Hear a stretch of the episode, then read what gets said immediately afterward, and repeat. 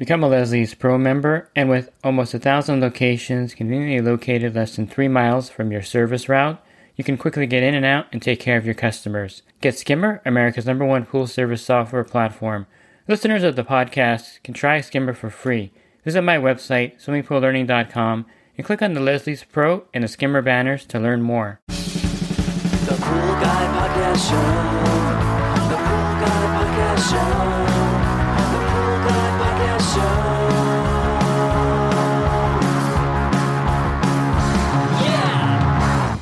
Hi, welcome to the Pool Guy Podcast Show.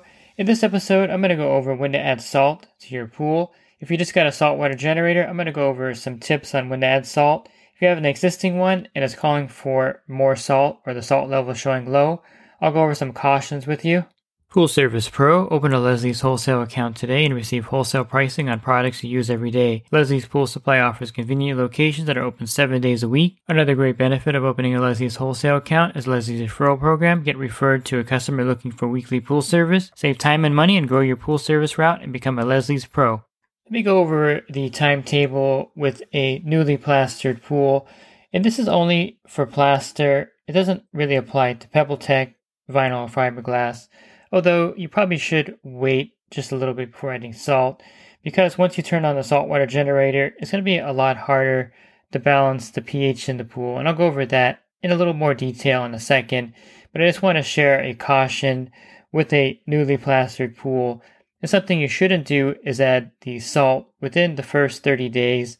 I actually like waiting longer. I like waiting 60 days, but most builders will say that you shouldn't add salt to a plaster pool that's been freshly plastered or replastered for at least 30 days. And the reason is that the surface is just like wet cement.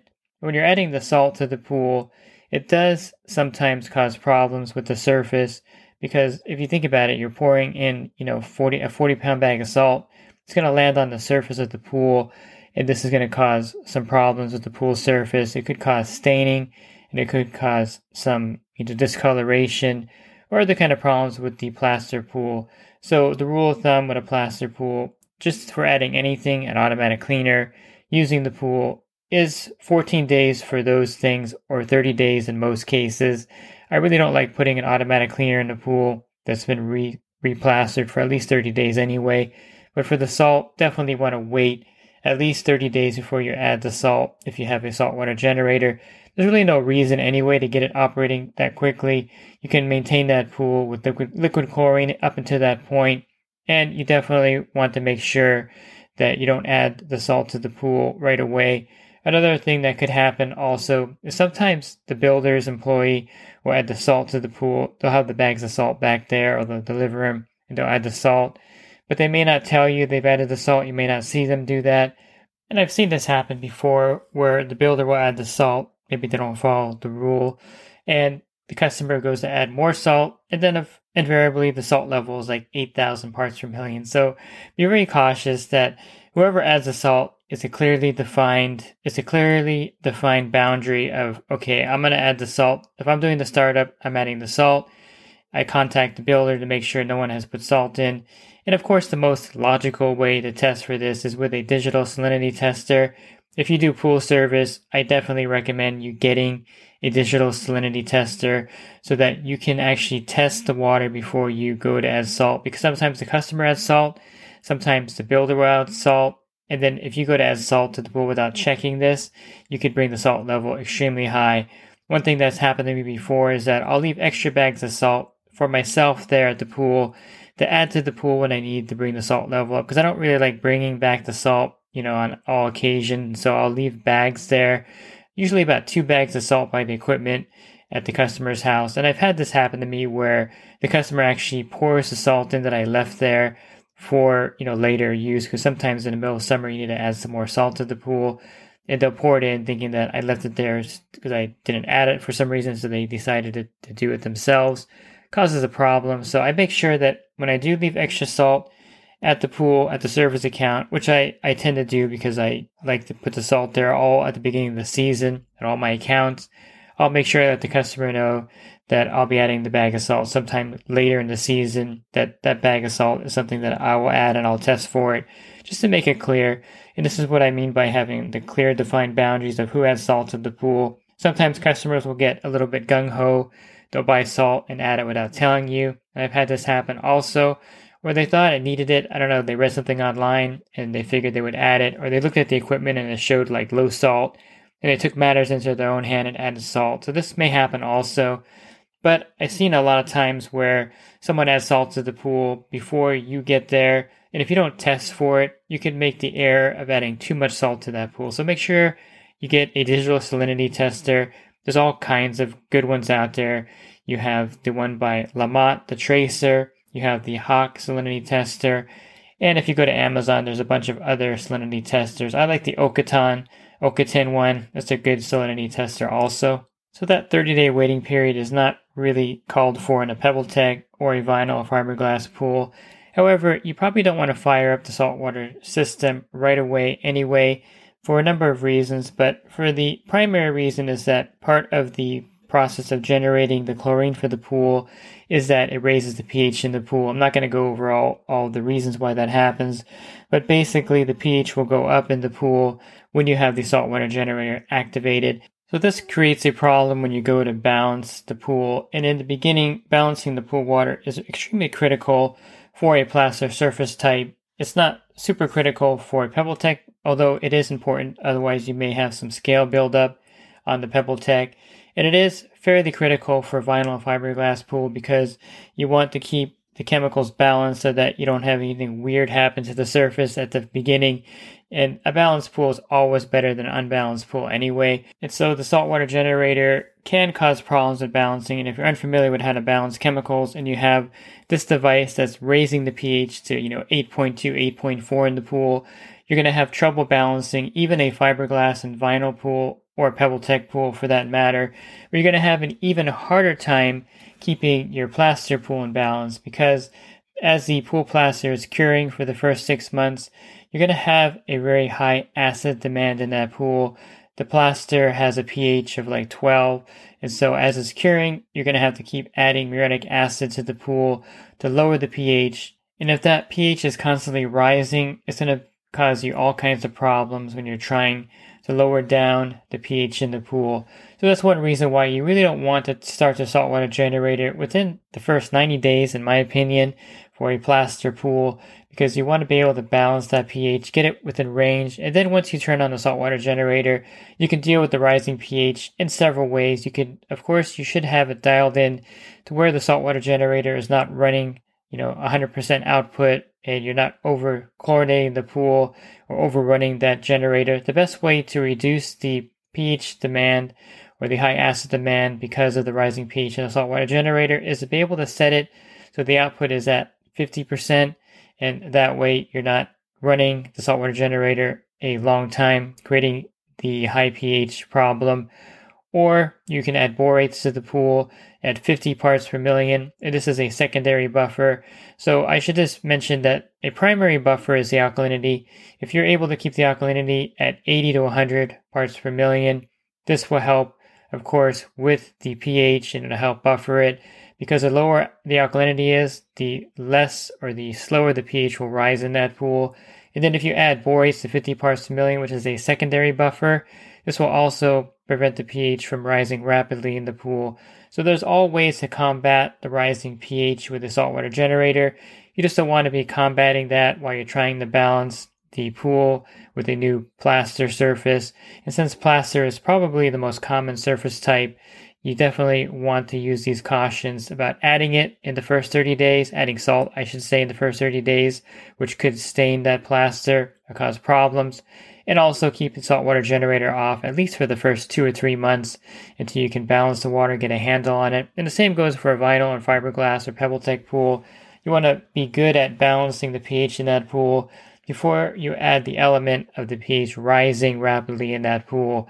And that's why I don't like turning on the generator right away, regardless of the actual surface type of the pool.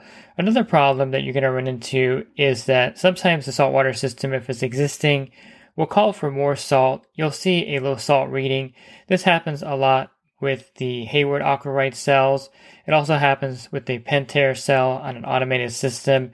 Sometimes you'll see that the salinity level is showing low on the automated system. You'll get a low reading. Let's say you're getting, you know, 2300 parts per million of salt and you see the cell. It shows that the cell is fine. There's nothing saying low salt. Although sometimes you get a low salt indicator on the salt cell itself.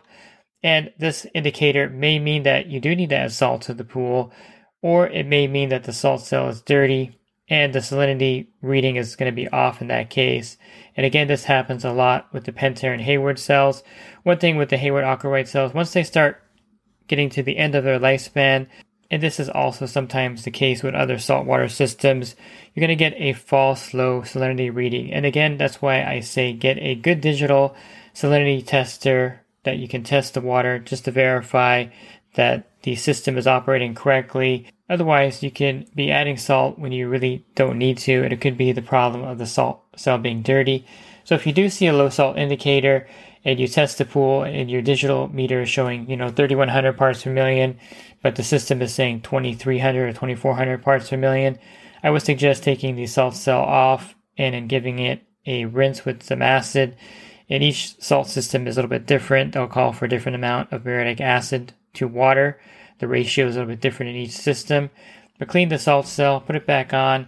Sometimes it takes three hours to reset. Sometimes you'll have to come back the following week to make sure that it reset because you can't really wait that long if you're doing pool service.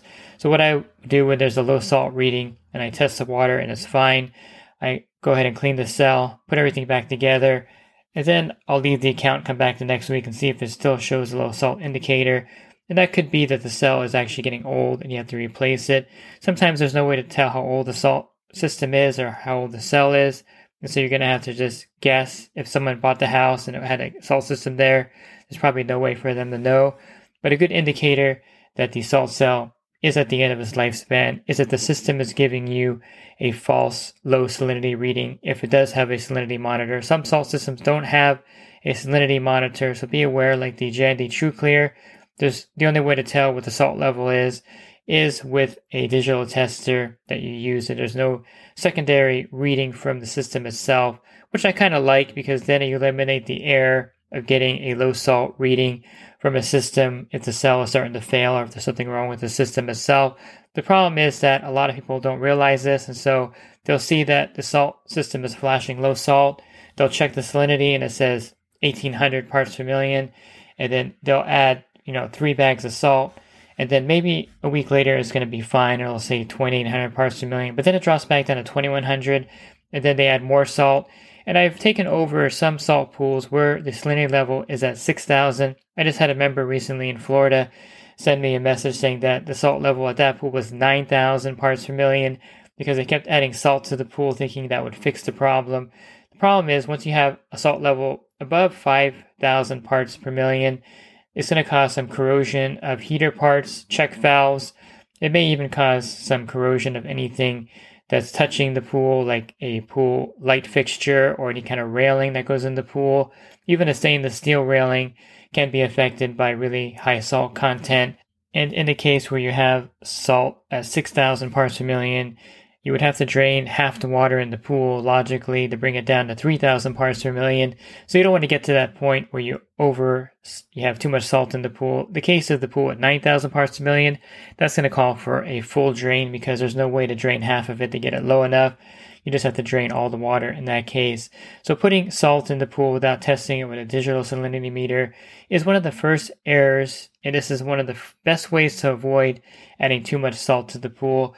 The second way is to make sure you have clear boundaries with the builder, with the startup person, with the homeowner, so that you're the only one adding salt, or someone is the only person adding salt to that pool, so that the process is not duplicated. And of course, communicate to the customer that, you know, since you're taking care of their pool, you're you are the one who's going to be purchasing the salt and adding the salt to the pool to avoid the customer adding too much salt. Now, when you first start up a pool and you're adding salt, here's an important concept that you should take into consideration. You may measure the pool and you may be off by, you know, what you think is a thousand gallons. but you may be off by more than a thousand gallons.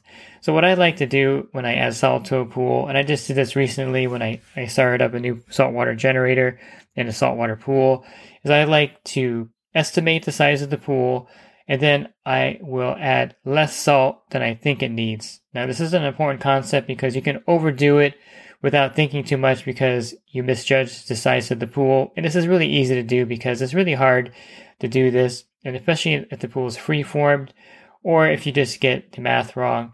So, for example, if you had a 20,000 gallon pool and you wanted to bring the salt level to 3,200 parts per million and you test it and it's at zero, you would have to add, uh, let's see, three, about 530 pounds of salt to the pool which if you're using 40 pound, 40 pound bags, which is what they typically sell in my area, you would be adding 13 bags of salt to that pool to bring it to uh, to uh, 3,200 parts per million. However, if you actually misjudge the size of the pool and added that, you could actually bring it to 4,000 parts per million. So instead of adding 13 bags, I would add about 9 or 10 bags, and that gives you a pretty good cushion and that way, if you did miscalculate and the pool is only 18,000 gallons, you're still within the range. And of course, if you need to add more, you can always add more salt later. But it's harder to undo the salt than it is to add more, which means the only way to actually undo extra salt in the pool is by doing a partial drain. And you probably don't want to do that, especially if it's a new pool and you just they just built it and you have to tell the customer, I have to drain a, a couple feet of water because I added too much salt. Of course, you probably wouldn't admit that. But draining water right away when you, because you overdid it, is not a smart thing to do. So you definitely want to make sure that you check all this and make sure you're not overdoing it with the salt when you first charge it. Because again, it's easier to add bags later than to undo that.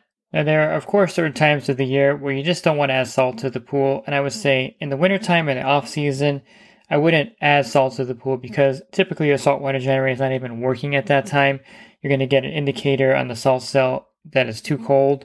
And the saltwater generators typically will only work in water temperature of about 70 degrees or warmer. I think most of them will come on and activate at like 68 degrees or so. And so you don't want to add salt to a pool in the off season because there's really no need because it's not actually using the saltwater generator in that case. Also, I found that if the water temperature is lower, Sometimes the onboard salinity readings will give you a false low reading. Again, most of the digital testers will have a temperature calibration or it'll actually give you the salt level regardless of the temperature of the pool. So refer to, your, to a good digital salinity tester before you add salt, especially if the water is cold. I'm typically adding salt to the pools in my area in May all the way through, of course, summer if I need to recharge the pool with salt. So I don't add salt to a pool usually until at least late April, depending on if we get, you know, a heat wave early. But the water temperature in most of the pools in my area doesn't get above 65 degrees until mid-April. So I'm not adding salt to any of those pools until the water temperature is at a good range to where I know that the saltwater generator is going to activate and I indeed need salt in that pool at that time. So once you have the pool, saltwater pool fully charged with salt, how often do you have to add more salt to the pool? And this is a question I get a lot. And the answer is pretty simple because the salt doesn't actually evaporate out. So all, the only thing that evaporates out of the pool is the pure water. And you can kind of see this if you like boil tea in, in a pan. You're going to see like some residue. And that's because only the water evaporates. And so the calcium and anything else is left in there. And the same thing is true with the salt that you add into the pool. It's one of those things that does not evaporate out, like cyanuric acid, calcium. All this stays in the pool water. The borates, by the way, also will not evaporate out, so you're not going to recharge the pool with borates as often. Uh, but the water does have, you have some splash out. You can backwash your pool, and this causes sometimes the salt to be diluted. Also, if you get heavy rain, this also dilutes the salt, especially if you're in an area where you get rain in the summertime. So those are the things that will actually cause the salt level to drop in the pool naturally. And in that case, you'll have to add more salt. And so that's why sometimes the indicator on the system for the salinity will actually go down when actually the pool water, the pool does need more salt. And that's why, again, use your digital meter, test it, and let's say that you you added salt in May, and now it's July, and then you test it. In May, it was at 3,100 parts per million, and now in July, you're testing it at 2,700. So you may need to add some more salt to that pool, of course, because you know it's been two months and there's been some usage, and you backwash the filter a couple times. So this causes the salt to leave the water in that case, and so definitely make sure you look at a chart. And usually, the chart on the back of the bag of the 40 pound bag of salt is accurate.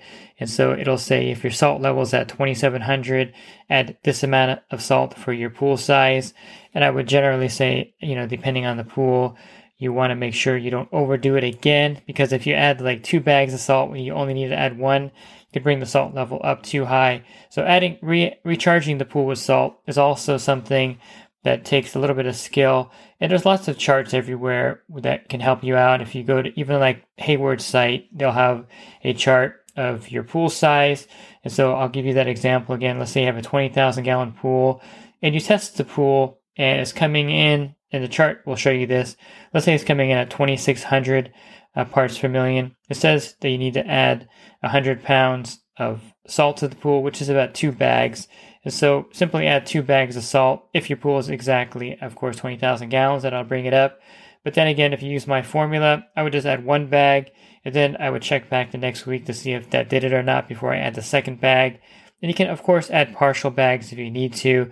If you wanted to get, you know, maybe, um, you know, a little bit of salt back into the pool. For example, that same example, the salt level is testing at 2,800 parts per million. Then you would add 67 pounds, which is a little more than a bag and a half. However, just be aware that the Hayward Aquarite does work as low as 2700 parts per million, so you may not have to add any salt at all until it gets below the operating threshold. Every salt system is a little different, so refer to the owner's manual of the minimum salt level and the maximum salt level, and you want to kind of stay within the range for your saltwater system. Most saltwater systems require 3,000 parts per million of salt to operate, but the Hayward Aquarite, again, only requires 2,700 parts per million, and every salt system is a little different, so you don't want to overdo it. I always say the least amount of salt you can use in the pool, the better, to avoid any kind of corrosion issues. And of course, you want to err on the side of caution when you're adding salt, so you don't overdo it and add too much salt to the pool. If you're looking for other podcasts that I recorded, you can find those on my website, swimmingpoollearning.com. Just click on the podcast icon. That'll take you to a drop down menu of other podcasts I've recorded. And if you're interested in the coaching program, you can learn more at poolguidecoaching.com. Thanks for listening to this podcast. Have a great rest of your week, and God bless. The Pool Guy Podcast Show. The Pool Guy Podcast Show. The Pool Guy Podcast Show. Yeah! Real quick, if you're not using pool service software, try Skimmer free for 30 days at getskimmer backslash pool guy. Again, that's getskimmer backslash pool guy. Skimmer, everything you need to run your pool service business all in one app.